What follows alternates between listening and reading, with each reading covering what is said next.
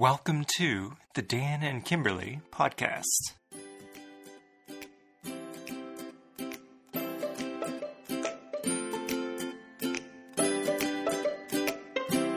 now I'm recording! You got the buttons, man. Kimberly, I always raise my voice when we start recording. I shouldn't need to tell you we're recording because I always sound totally different than the preamble. You do. You start talking faster too. This should be enough. it's the adrenaline of being recorded forever. It's like the drop on a roller coaster. and then the light comes on and Dan starts screaming. "Ah!" yeah, totally. Maybe this is the sound of panic. Maybe. Or excitement. Yes. Well, I, I actually, I think it. Okay, first of all, hi, I'm Dan Fay, and you're drinking coffee, so we're doomed. I'm Go on. Kimberly Joy. Ta-da! Perfect. Uh, I think it mas- mostly comes from when I used to volunteer doing seminar work, and we'd always have like dance parties and other stuff like beforehand, like before the students came in. Did So that our ener- have a chant like Walmart does? Uh, do we have a chant? We did very few go teams. Uh, mostly we did things that made us like wildly uncomfortable, like dancing like idiots. Yeah. Sounds fun. Um, which is good because then you're like you're more vulnerable when they get there. So they're Mhm. like didn't get very much sleep and they're like still defensive about like fuck I don't want to learn about myself. What's this introspective bullshit? But then we're like kind of in our game because we we've been there for like an hour Mhm. getting prepped, but then like also hanging out and just making a fool out of ourselves to the point where we're both like all wildly embarrassed. So I think that amplifies into these recordings where I'm just like, that's it. I have to make a complete fool of myself so that like I get the energy out, Uh-huh. um, and then I can just like be myself, and there's like a little bit more of an authentic edge. Do you Uh, want to encapsulate what seminar work is? 'Cause some people might not know what that is. So, uh, man, Is it like summer camp for adults? Ah, God! If if I described it like that, then people went to a seminar and then they got Sounds exciting to me when I say it that way. True, but it might be misleading. Um, so ah, geez. Uh, okay, let, let me back up then. I believe there's two types of personal growth, which is i- incredibly uh like reductive. But for the sake of this discussion, let's say there are There's two only two. there's there's Okay. the lifelong stuff that you integrate into your life as habits that you just like keep refining and refining and refining and then there's the like super intense um m- moments of work. Um and they can be any type of project. Uh so it's like finally going overseas and helping like build an orphanage or dig a well or um, taking a weekend entirely to yourself to take a class and like turn everything else off and unplug and like submerge yourself in whatever you're trying to work through. Uh, so to me, seminar work fits in that latter point where you like step out of your day to day life. This is going to be a segue. Nice. Uh, step out of your day to day life and instead, uh, you just focus 100% on you and the goals, objectives, and values you're trying to like hone out in a very focused amount of time, which can be um, misleading because you're like, I've changed. The world is different now in my eyes. Right, right. And then and then you have this energy spike way higher than any energy spike I can, you know, yell at you, dear listener on the radio. uh and you're like, hell yeah, I'm insulated from all negativity forever, what have you. This is my seminar experience. Mm, okay. Um, and then uh, like a week later, you're like back in society, do doing your thing, and you've taken some lessons, right? You've got some gifts and you've learned some things, uh, but it's not a sustainable state of being. I don't think oh, interesting. so. it sounds really parallel to what people who use psychedelics for personal growth tell me. That they go and they get like all of these gifts, and the point is just to bring something back. yeah, Hard to marry the two. I and it get can take that. years to to manifest something that you learn in that experience, and everybody wants it now. Yes. Now everything's changed. I had this experience. Yeah. that is exactly my experience of seminar work, which is why when I first started personal growth, I was a huge, huge advocate of it because Mhm. it it allowed some of my early transformation uh, very, very quickly. Like the, the, there were some tr- transitions in my life that were literally just like, oh, emotions, those are a thing, which sounds stupid now that I have it in recording. but was forever. but changed me forever. Like Right. literally forever. Like the the intensity and the the the love and the passion and the laughing and the everything Mhm. I represent now uh, was like a little bit more under the surface in the past. And then after I did even the beginning part of my seminar work, I'm just like, oh shit, no, this is more interesting and more fun and more me. So th- this is just me now. There was Mhm. other stuff that took years and years to manifest. Where looking back, I'm like, oh shit, that's where that lesson came from. Like Yeah. five years later, I'm just like, oh, okay, I hated that. Does the seminar work for you also connect to the idea that you hate the term personal growth because that implies growing in isolation, whereas the seminar group actually put you in a group uh, with people and sharpen each other and be challenged and it did draw out that community aspect it depends because like you can go see and everything is always like co-creative in some way so um i've done seminar work where it was like very very personal and intense and you would split off into like usually dyads like of two people um and dive deeper into a thing Mhm. uh but to contrast that you could do something like go to see tony robbins or something right. and there's less in the moment application um, but you're still like co-creating the experience with the crowd. Uh, and i think that still has value. I just really really really love experiential learning uh, which is applying a concept directly as you get it because i am like a massive procrastinator. So locking me in a place locking figuratively um, Basically, the key. yeah totally. Well i lock myself in a place and it's like there's a concept boom and especially when it's one-on-one because i love one-on-one communication Right, right. it's like the perfect environment for me to be like okay so uh, we just learned about you know asking why until you get to the root of a thing like the five whys uh, being like oh you know why don't i want to get out of the bed in the morning and go to work well it's because i hate work well why do i hate work well it's because i have to do things i don't like well why aren't you doing things like why don't you like them it's like well I don't know, because everyone's a jerk. Why do you think people are a jerk? And you just keep going until it gets usually down to something personal. Because it's it's like all external.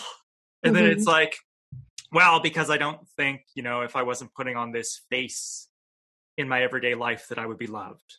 It's like, Mhm. well, why don't you feel that you're loved? And then uh, eventually you get down to something more important.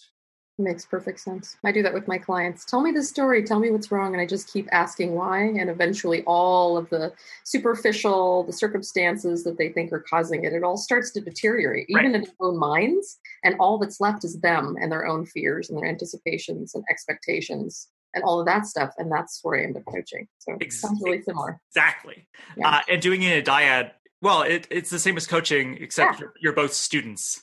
So you would just Oh. take turns being the coach. So when I was trained to do it, because you're trained on the fly as a student, Mhm. uh, and all you have to do on the role where you're coaching, in the case of like the early work I was doing, was you just have to sit there and go, why? And they tell you sense, you go, why? And it's actually, and that once again on radio, that sounds stupid, but when you're in that moment, it's like gets rough yeah, pretty quick Mhm. because the other person has stakes in that they care about you enough to keep pressing you. Uh, but they're also neutral enough that they're not going to flinch Mm. because all they have to do is say one thing. That, Yeah. that's a beautiful thing I learned about like doing dyad work specifically in seminar is like if you give the student something simple enough, they can be an amazing reflection for the other person. Yeah. And just asking why is like insanely powerful because eventually through doing literally nothing extra, the Mhm. other person will get back far enough that they have the moment they need and Mhm. you didn't have to do some masterful set of skills you know to get them there right you just had to hold ground for them Yeah. uh, which is essentially training them to do it to, for themselves which is Do you do harder that because Do you do uh, that for yourself now? Yeah specifically when i'm in like a little bit more down hmm um i try to figure out like which part of my self-image i'm disregarding um and so which is interesting because that was like an epiphany that happened early on when I was doing work. Uh, because I got down to things along the lines of like me being worthless and having no place. And it, and it would actually like happen rather quickly. And so I saw that as a pattern, and that's good because I was able to figure out what I was ignoring. Uh, we've had that conversation like lots in the past. Yeah. Uh, about uh, uh, like I'm one of the people in the world that struggles to let in or realize that I'm loved. Um, essentially, why? And still, why? Just why? Why? because if I was loved, then I'd have responsibility. See, back to the segment that I'm not going to take. Uh, I actually used to play a game with my kids when they were in that why stage. Can I outlast them by giving them real answers that connect? Why, mom? why? Why? And I would just keep going bigger, either bigger, bigger, bigger, like to the universe, or smaller, smaller, smaller into the macro. So, yeah. That's a wonderful thing to me about kids, actually. Mm-hmm. Uh, they are the or most of my nieces and nephews uh, grab topics really well, like better than I would originally have given them credit for. Mm, Um, it's amazing. yeah, so if they're like, why? And then you answer them, they'll like connect seven dots and then they'll like present a thing. And then I'll be like, why? And then they'll like do this crazy thing and get to a space where I'm like, that was really intuitive. Like, that was like, that took me like 15 years of my life to figure out.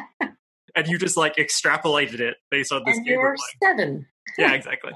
Perfect. Um, so there's a lot of that. Uh, yeah. So seminar work to me is like very, very focused work on yourself and, as you said, uh, how you interrelate with others as well. Because it doesn't usually happen in a vacuum.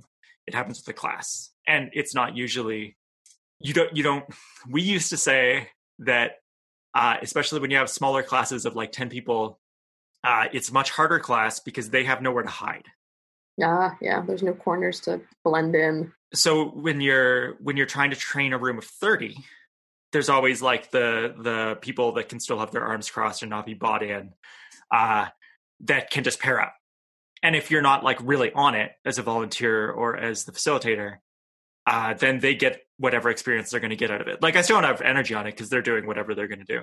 Yeah. and there's a lesson in there too for them. But classes of 10 are tricky as all hell for everyone involved because like the people that don't want to go deeper or don't have a lot of experience of like dealing with it they'll be like in it. They just like they gotta be. Like like there's not enough room for them to blend or hide. Hmm uh and so you have to kind of step up to your a game too because there's like there ends up being a little bit more responsibility uh in like creating and holding the space for them even though they may be like flailing a little bit. So i like classes of 10 even though they're not uh they're the places i volunteered for quote unquote profitable. Hmm uh, and so uh, you still need to pay people and keep the lights on or whatever but but groups of 10 like i saw some radical change that you couldn't get out of a room of 30 so i don't know. or didn't typically get. uh ooh okay there I, i've heard there have been amazing classes. The ones i volunteered with uh don't typically get. You definitely can have a group that are all there and bought in or there's like a few stragglers but there's enough that when everyone pairs everyone's elevated. Hmm uh, if you get a different mix, though, it gets uh, it's hard to say. I'm I'm I'm a little bit wiser and a little bit further on in my journey now. I, it'd be interesting to see if volunteering in a seminar environment, I could raise the stakes even for larger rooms. I was very early on when when I started like delving into giving back in that way. Uh, so there was a little bit of immaturity and lack of uh, lack of probably personal responsibility and discipline in there uh, for the room. So, uh, yeah, who knows? Who knows? I I know that's part of my future journey because there's something uh, really, really powerful and fun about helping seminars run. Um, and yeah, volunteering in them is really fun because like there's no because I get to dodge all the business bullshit because I'm because I'm not getting paid. Like it's totally out of my. I'm not getting anything. I'm just Mhm. getting. I'm technically in the class for free, Uh huh. as an observer. Uh, but there's no tethered weirdness. Right. I, I'm not anti-business, dear listener. I just like being a craftsman more than I like being a worker. You like being a wild card, a free agent. Yeah, I like being a free agent. so, so there's probably more of that in my in my life. Um, with all that said, I hope I hope that was relatively clear. That yeah, it was interesting, and it connects to our topic today. So, it does because Kimberly, I want yes, Dan. to talk about status. Status. Uh, as I said uh, last episode, and then I was thinking more about it today, and I'm like, yeah, that thing. Because I hate beast.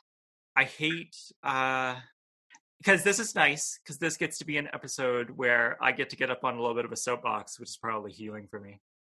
Uh and selfish. It's a good look for you. Go with Yeah, totally. Totally. Well, it makes me taller. It makes Makes me average height. So um because I think controversial opinion, I think status gets a bad rap. Uh particularly because one of my biggest pet peeves, which maybe one day I'll mature away from, it. Mhm. uh, is when people co opt an incredibly broad term that represents an entire ginormous category of human experience. And then tur- and then society turns it into some type of weaponized uh like insult. Mhm. uh and, and suddenly and the reason why i don't like that is because i personally have to do so much more legwork then to get back into a conversation where we can talk about status and then talk about the parts we don't like about it uh because they're not talking about the big category Mhm. they're they're talking about how uh so when I said status, see, we can do exercises in the middle too. Uh everyone probably thought about a thing. I thought about a thing. My classic thing is always uh the keeping up with the Joneses Mm. concept of you're living in your house with your family, being rad as all hell, and you look over in their driveway and they have a new truck or sports car or whatever. And you're like, damn, I'm doing amazing in my life. Why don't I have a sports car? You know, John Doe is not better than me. I'm an amazing father and man and provider. So I'm going to get a sports car and show him. Where's my A plus in life? Right.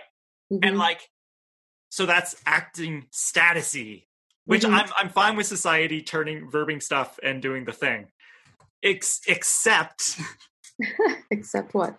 that we're all playing in a large status game all the time and it's so much more important now because because my generation is having this wildly interesting conversation about roles and how the hell do you talk about roles when the fucking word status just means that like your neighbor wants your car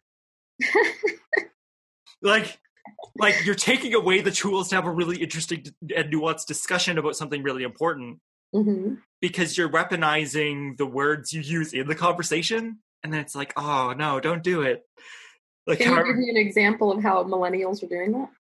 uh sure Because uh, that's not my generation. Just want to point that out. Burn Just kidding.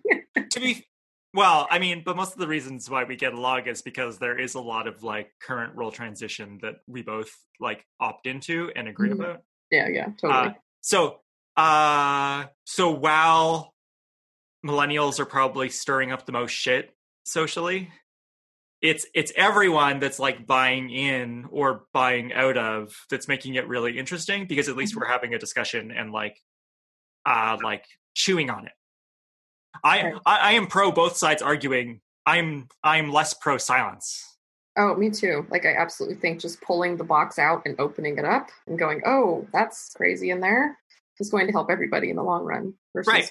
ignoring it and just putting it in the status box and throwing it away. I agree totally. Like it's happening all all the time. We can't escape it. It's part of the human experience. It's part of who we are. Let's let's talk about it.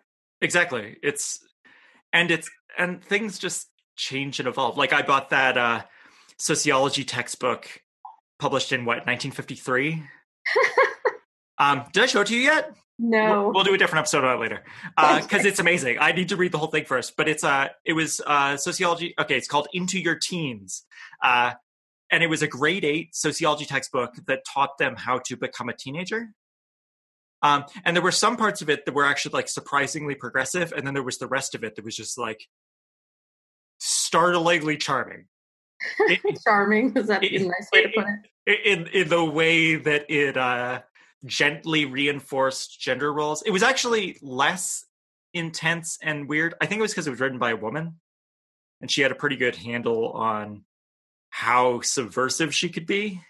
Mm-hmm. There were some mm-hmm. chapters that were really good because there's some chapters around like be yourself and talking about like tomboys and talking about like uh men that like to you know don't like playing sports but like to be artists mm-hmm. um and so and she was being very positive in there and but then she kind of lost the path a little bit at the, the end and then like doubled back on like you still have these roles that you need to like do this thing and also you can do this and that doesn't make you bad I wonder if she knew that they were only going to read the first chapter and the last chapter when they yeah. bought the book for the school, and so she could just put all this stuff in the middle that was subversive. right.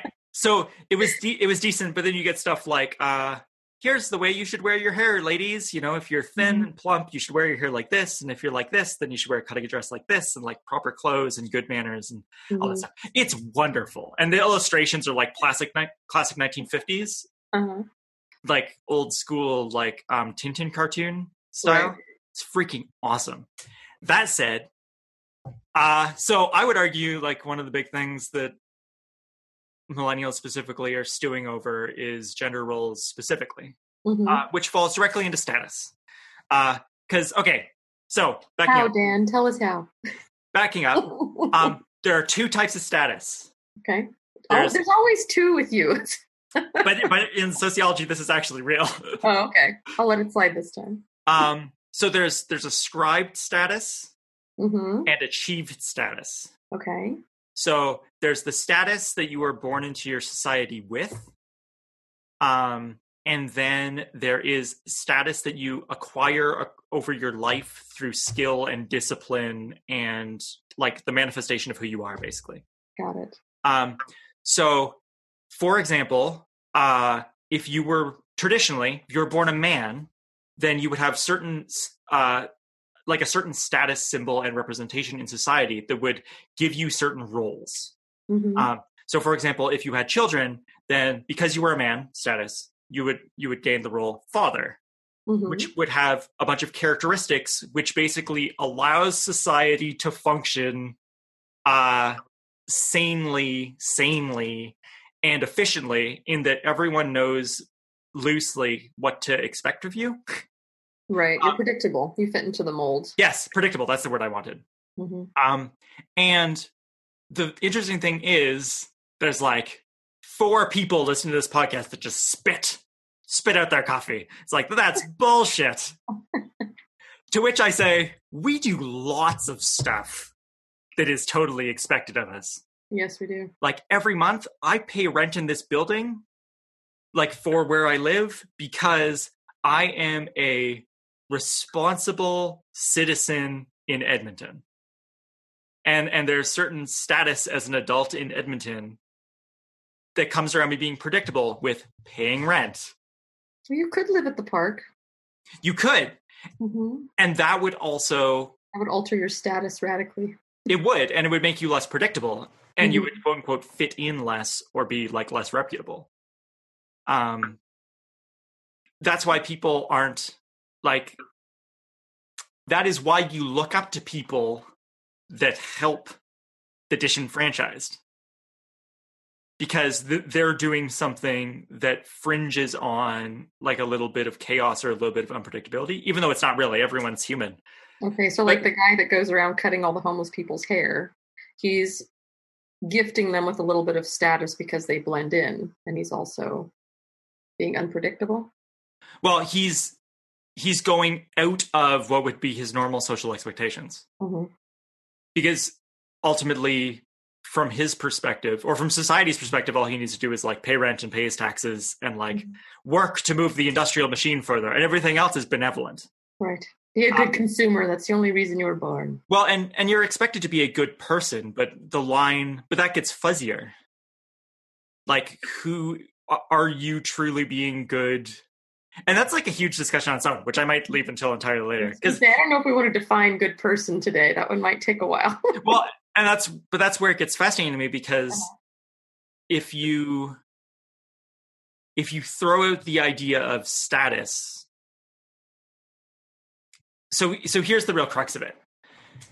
Um, my experience is that people will have a conversation where um, status is vilified so because they're using the keep up with the joneses or something similar or maybe gender roles and how it's like fucking us all up uh, and then they will pivot and talk about the power of personal responsibility keeping your word and all this other stuff which is very like uh, important language in a lot of like personal growth communities mm-hmm. except all responsibility is is being a model citizen that upholds the social contract. Right. Like responsibility can be rephrased as you play your role exactly as expected or better. right? Like if uh-huh. you're a man, then then you'll like do all these things and have this like responsibility to you know protecting people and being um what's the word i'm looking for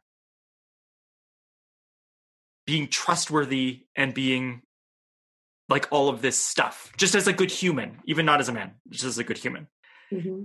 and so it's like but that's that's status though like like, like you're talking about when when you um when you romanticize the past about how amazing our grandfathers and grandmothers and great parents were because they you know lived off the land and mm-hmm. um, they were they were true um, you know they had solid families with solid values and all this stuff you're you're you're amplifying status and like good role work um which is cool and i'm totally fine with it except if you're vilifying status because then you've like lost your entire house of cards and i like don't i don't understand how you can have like a further discussion with it Got it. So you're watching people consistently use status to try to attack status.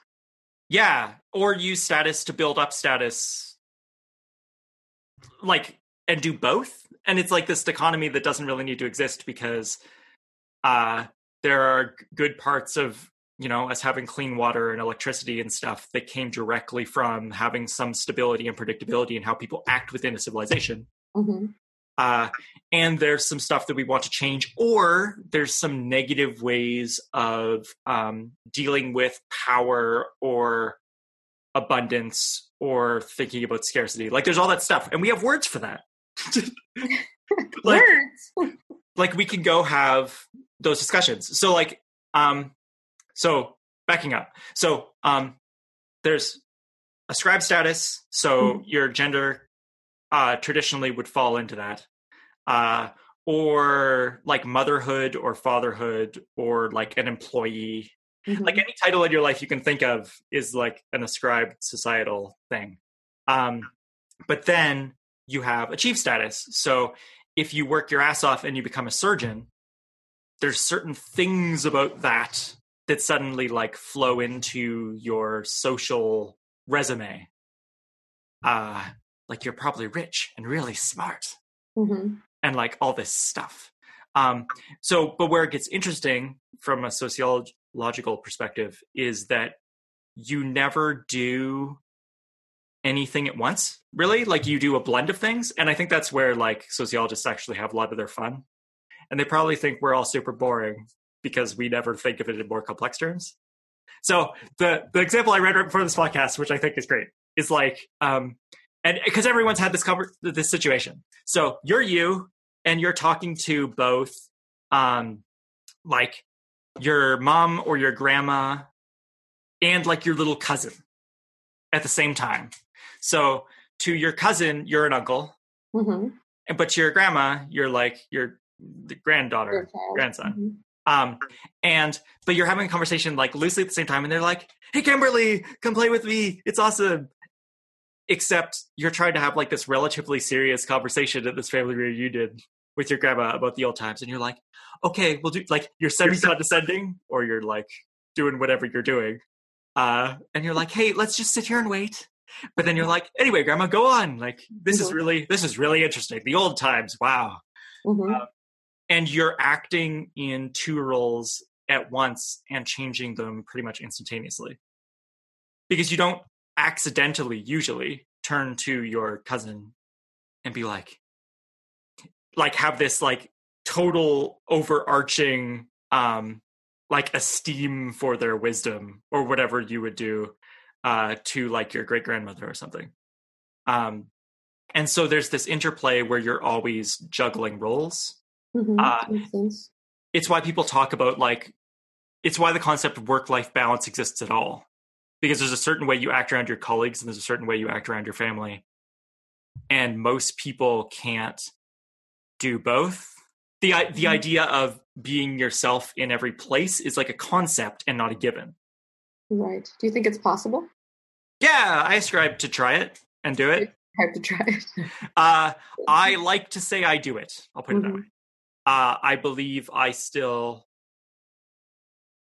I think I swear more around my colleagues than I do around my mother, Mhm. even though we have like a pretty friendly, like friend meaning friend, not Mhm. like we have a very loving relationship. And And also this- your in, friends. in this stage of my life, we're treating each other like friends. Mhm. Um, and I do swear on her, but not quite as much. Specifically, if I go to a family reunion, my verbiage changes to a decent amount.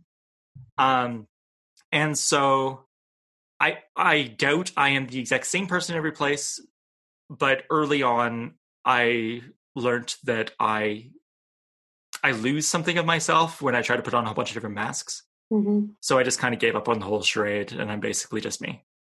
Um, which makes me really intense in the workplace because I'm exactly like this.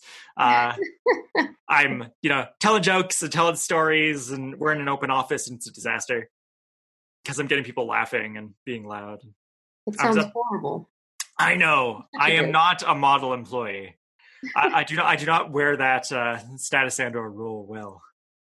Um. So. Yeah. So to me, the whole thing is really fascinating because I like when people realize. What am I trying to say? I'll do it the other way around. Uh, I feel like there's always work to be done in a conversation uh, when someone only has like a, a vilified perspective on a thing, like uh, like working a job or um, like being chivalrous or or something. I, I like the nuance in how like part of this is good and upholds a certain value, and part of it can be like um reinforcing things that can be like really dangerous. Like in the workplace, like because it's our new um like it's uh getting money is like the new way that we're in like a tribe and survive. Right. Your boss doesn't have to treat you like a human, like very well. Uh like not really and yeah blah blah blah you can go get a new job yada yada but there's lots of people that don't necessarily feel that because they're trying to like support a family and the downtime would be rough hmm um so but there's also something positive about accruing skill and achieving things and building things and creating like this like us recording this.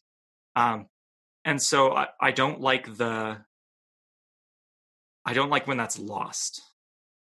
Uh and then and then things are just like bad. Like status is just bad. Even though we've all agreed to at least follow some part of a social contract.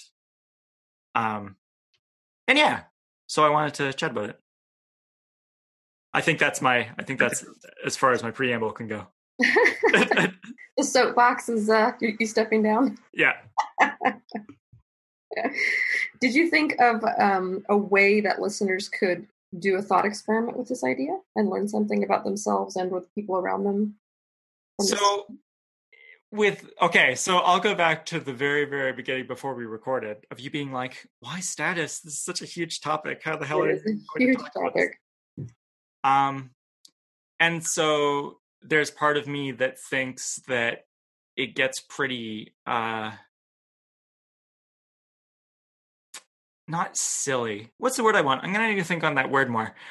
That whenever I think of like exercises for people, it elicits some thought and emotion that I can't quite articulate about not wanting to treat them like children or be Mhm. condescending or create something that's so like mundane hmm that they've read it or heard it 5,000 times. Right. That, that's like a reasonable, unreasonable. That is a fear of mine. Is that like, I, I think that comes from like wanting to describe and engage with concepts is like this subtle fear of repeating what 100,000 people have already said before. And not because I want to be special, but because for me personally, there must have been something in those, you know, five books I read about a thing that didn't quite sit in a way. So I wanted to talk about it too.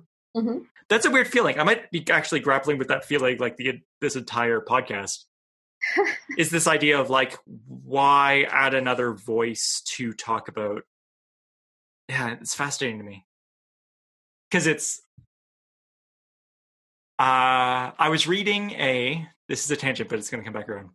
I was reading a giant book list uh trying to think of like some new books for me to read and he actually got to and he reads like a book a week or something and he's reasonably well respected in the business world. And i got to a book and he was like I don't know why this book is so popular. It just repeats most of the stuff about time management that have been said in the last seven years. hmm Uh, skip it. It was basically his like said something, and I'm like, yeah, but humans do that, right? Like we Mhm. just like resynthesize and resynthesize and resynthesize, and maybe that's an unfounded fear because even if there's one sentence that we have together that adds value to a discussion, hmm then we did like a good like a, a like we we added something. Right. um and i guess even if there isn't one unique sentence then this is just a stepping stone for us to build a better voice. Right. so maybe it's all sure good. there's any um i struggled with this a lot when i was going to art school that i couldn't create anything that there wasn't already something out there that was similar and um, when i started coaching i had a real hard time with this and one of my fellow coaches recommended i read the book steal like an artist. Okay. Just like coming to terms with the fact that you are standing on the shoulders of giants and they were standing on the shoulders of giants and so were they and so were they. And we're just we just keep building. Almost like humanity is one giant organism and we just keep building. We keep adding a voice and going oh yeah that's interesting. We just keep Yeah. like you said and so dropping that pressure to be original like nothing that i say is original ever ever but i can i can own my synthesis of all the voices that have fed into who i am and what i believe now so Right. hopefully this does the same for people like of course they've heard some of these concepts before by somebody else who's probably way smarter more educated than Yeah. are. but for some people will be the voice that makes the most sense and so that's the value to just do it to put it out there to put value into the world. And for somebody it will be exactly what they needed whether whether i'm original or not. Well that is a huge amount of pressure i have to be original. What? Wait no one's been original like ever? Oh okay. I can do this. Well Yeah. and it it there is a weird amount of responsibility so like um so a role within society is like a creator of things. Hmm like we're creating a podcast. And and there's certain expectations around it of like having a certain level of something. Who knows? Maybe maybe it's maybe you need to figure out what the something is. Well and it's like too i think it's very nebulous because i was going to say like a certain level of professionalism a certain level of whatever that it's like i don't think so i don't think you'd that's be with me if it was professionalism that you were looking no what you're more professional than me that's total nonsense ah nonsense i tell you listener that's false humility note that uh Ah, I th- well, and then like, but people love like shitty to VHS B movies and like all this nonsense. So it's not. I think it comes back to that. I firmly believe like everything always has an audience. mhm, yeah. Um, but uh, so there's that, and then so to go back to the book thing, when I was, but when I when I read his little one sentence review, whatever, Mhm. I thought Yeah, except that what if that's the first book on that someone's read? Because it was actually the first book I read on it. Oh, what if it's the Cliff Notes version for people who are just entering this space after seven years of everybody? Right. So, so then I'm just like, I don't know. I learned a lot. I thought it was really good because it covered all these topics that I wasn't aware of, eh, which is interesting because you can always be really condescending with that and be like, well, if you had read the original publishing in 1980 by the dude who actually invented the concept, maybe you get a more pure idea of it. I mean, you're just learning this derivative, whatever. It's like, yeah. That seems very small minded. Like, sure. Every, but then it goes back to like everything's a derivative of everything, so I'm not convinced. I'm Well, not wholly convinced. didn't happen in 1980 either. Yeah. So how far are you going to dig back before you can say that anything has any value ever? Well, and I'm a first principles dude, so this is like an interesting position for me to take because I do actually go decently back to be like, huh. Uh, that said, now in the shoes of someone who's trying to synthesize Mhm. some thoughts, I'm more just like, eh, like go back. If if you get fired up by a thing, then read actual things on it or Mhm. read actual books on it. Yeah. Um, and yeah, it's interesting. So to go back to the idea of like, do you think our listeners could do anything about that? Of course, there's always like a billion things with everything we talk about. Because currently, I'm I'm getting a lot of joy out of talking about like mundane to me high level concepts Mhm. it's another reason why I want to talk about status because I, I like I could talk about some seriously complicated bullshit. Yeah, I can tell you've spent a lot of time in this space mentally Yeah, contemplating status. Where, whereas like sometimes it's the more nebulous abstract things that I want to get some practice around articulating, even if I screwed up this entire episode. Uh to like the level of polish that I would want it from me spewing words from my mouth.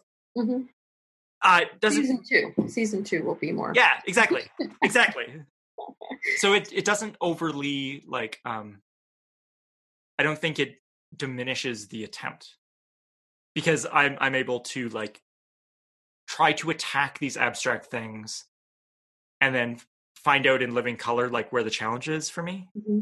Because i think i find it easier to talk about complex things because i can sound really smart and i can talk about nuanced Mhm. details. And no one can prove me wrong because i'm probably like deep down there. So there's no like three other people that care. So um but when you talk about something that's really uh because this wraps it back around. Like when you talk about something that is uh that everyone intrinsically feels in some Mhm. way and they've had someone in their life or a hundred people or a thousand people in their life talk about it. Then all of a sudden you're adding your voice to this like really big choir. And so you get to a point where you're like how do you dip your toes into application of something that someone's heard a hundred thousand times or a thousand times or a hundred times or 12 times from their grandparents From Uh, and are already like tone deaf to it or or maybe it's like oversaturated um because the easy answer would be like think about what roles you know you play in your life and which ones you don't like but you do anyway because the like the gain of blending and Well, like it goes it- back to integration. Like you can start seeing all those as individual pieces of you, and you start pulling the pieces you like and cobble together with the person you can always be. Yes yes, so you definitely could do that I could. well That's and what like comes to mind when you talk about it for me. I, I, I think most people, yeah, exactly, because that will be. This is where the conversation. This is why this conversation needs to happen more. Is that I am a strong proponent of integration, and I feel that some voices I hear within my generation are. And this is coming from an iconoclast, so that's crazy. This is coming from a person who likes to destroy beliefs. Let me rephrase. Um, but being a stronger like proponent of integration i feel that i hear some voices sometimes that want to throw away everything and like build a new world like gender norms in general are fucking bullshit Mm. so we should disband the entire concept and come like up with new words. right and, and then we should like rebuild it um we should rebuild a complicated system or a more complex system on top of like potentially nothing hmm because if you villainize something enough, you can build a case to destroy it. Right. Um, but there must have been value there because humans have been around for long enough that some of that had been refined. Some of it's still trash, but a lot of it like worked. Yeah. Regardless if it works now, I don't even care if it works now. It worked. Work, so- So, so like the idea of instead of integrating the good parts of it and playing them forward, you would want to destroy the entire social hierarchy. Um, I I have a lot of respect for people that are attempting to be like moderate, like centrist voices Because I think the, the I think the integrated path is a more challenging one than building walled gardens on either side. Agree. Um, and so, if if you wanted to practice the idea of thinking about status and roles, uh, I would actually come at it from a place of. I would attempt to the best of your ability to come at it from a place of like love and appreciation. Um, so instead of thinking like, what parts of my life are bullshit because the man said I need to be like this thing, instead Uh-huh. be like, um, like what were things that your grandmother did that stand out to you as being like absolutely amazing that you really look up to? What are things that you always loved about the way that your mom treated you, or what's the way that like what's your fondest memory of your father? Um, and appreciate that he is both being himself and representing something within your culture and that that doesn't make them a bad person No, well, you can't really. No one lives in a vacuum. We're all representing things from our cultures, whether we believe it or not. right so i think that would be my attempted takeaway Okay. it, is, is to look at things and try to have a deeper more compassionate understanding of the influences and both the positive and the negative that came out of them hmm um, even if you want to tear them all down later because at least then you may have a little bit more um, restraint in in just how like much you crush everything and Mm. instead you can actually like build something Right. Instead of just throwing bricks, actually be curious first. Yeah to see more of the picture first. Then you'll actually be successful in possibly rebuilding something with keeping. exactly Okay. All which is i don't know that's probably a mandate of my life actually but that, that might be a little bit too personal um, all roads seem to lead to Rome with you. yes what a As selfish with us all. narcissist No, we're all that way. We're all that way. One hundred percent. Well, good stuff. Thanks for playing that out for me, so I could see what you were talking about. Yeah I will be doing that with my mind for the next week. nice nice. I I will uh maybe see man, I don't know. I'm gonna need to think on I think I'm strange. I think I blend all over the place. So I'll have to see what actual roles I uphold. Mhm. I am a naturally destructive idealist. So it might actually be a good time for me to reflect on the things that I've torn down without thought. Mhm. like to, like to to attack that question from the opposite side which is like what have i already turned into rebel because it's stupid? And where were the merits that i if i was more mature when i or more curious when i originally laid eyes on it what would i have seen? Uh so that's that's probably more a personal thing. Yeah, there might be there might be iconoclasts out there maybe maybe. uh I can be a vo- I can be a compassionate centered voice for you in the future. Actually, I've I've I've been walking that road, so I could see a lot of my life kind of manifesting in that way. Uh, but maybe a conversation for a different day. A different day. This was a good conversation. Yeah, I I stuck to one topic. You did. Well, we we went off the rails a little bit to explain uh, of Oh yeah, we did separate. No, but it's fine. Okay. I think that if we do, I think if we do like a definition or some like bantery ramble at the beginning, Mhm. and then and then we talk about a thing that either one of us tried to tee up in the middle, Mhm. uh, then I think that's a fine format. Perfect. Yeah, And we will see you all next week. yeah. See you next week. And this time I'm going to upload it before Monday morning. Good plan. Yay! Bye bye.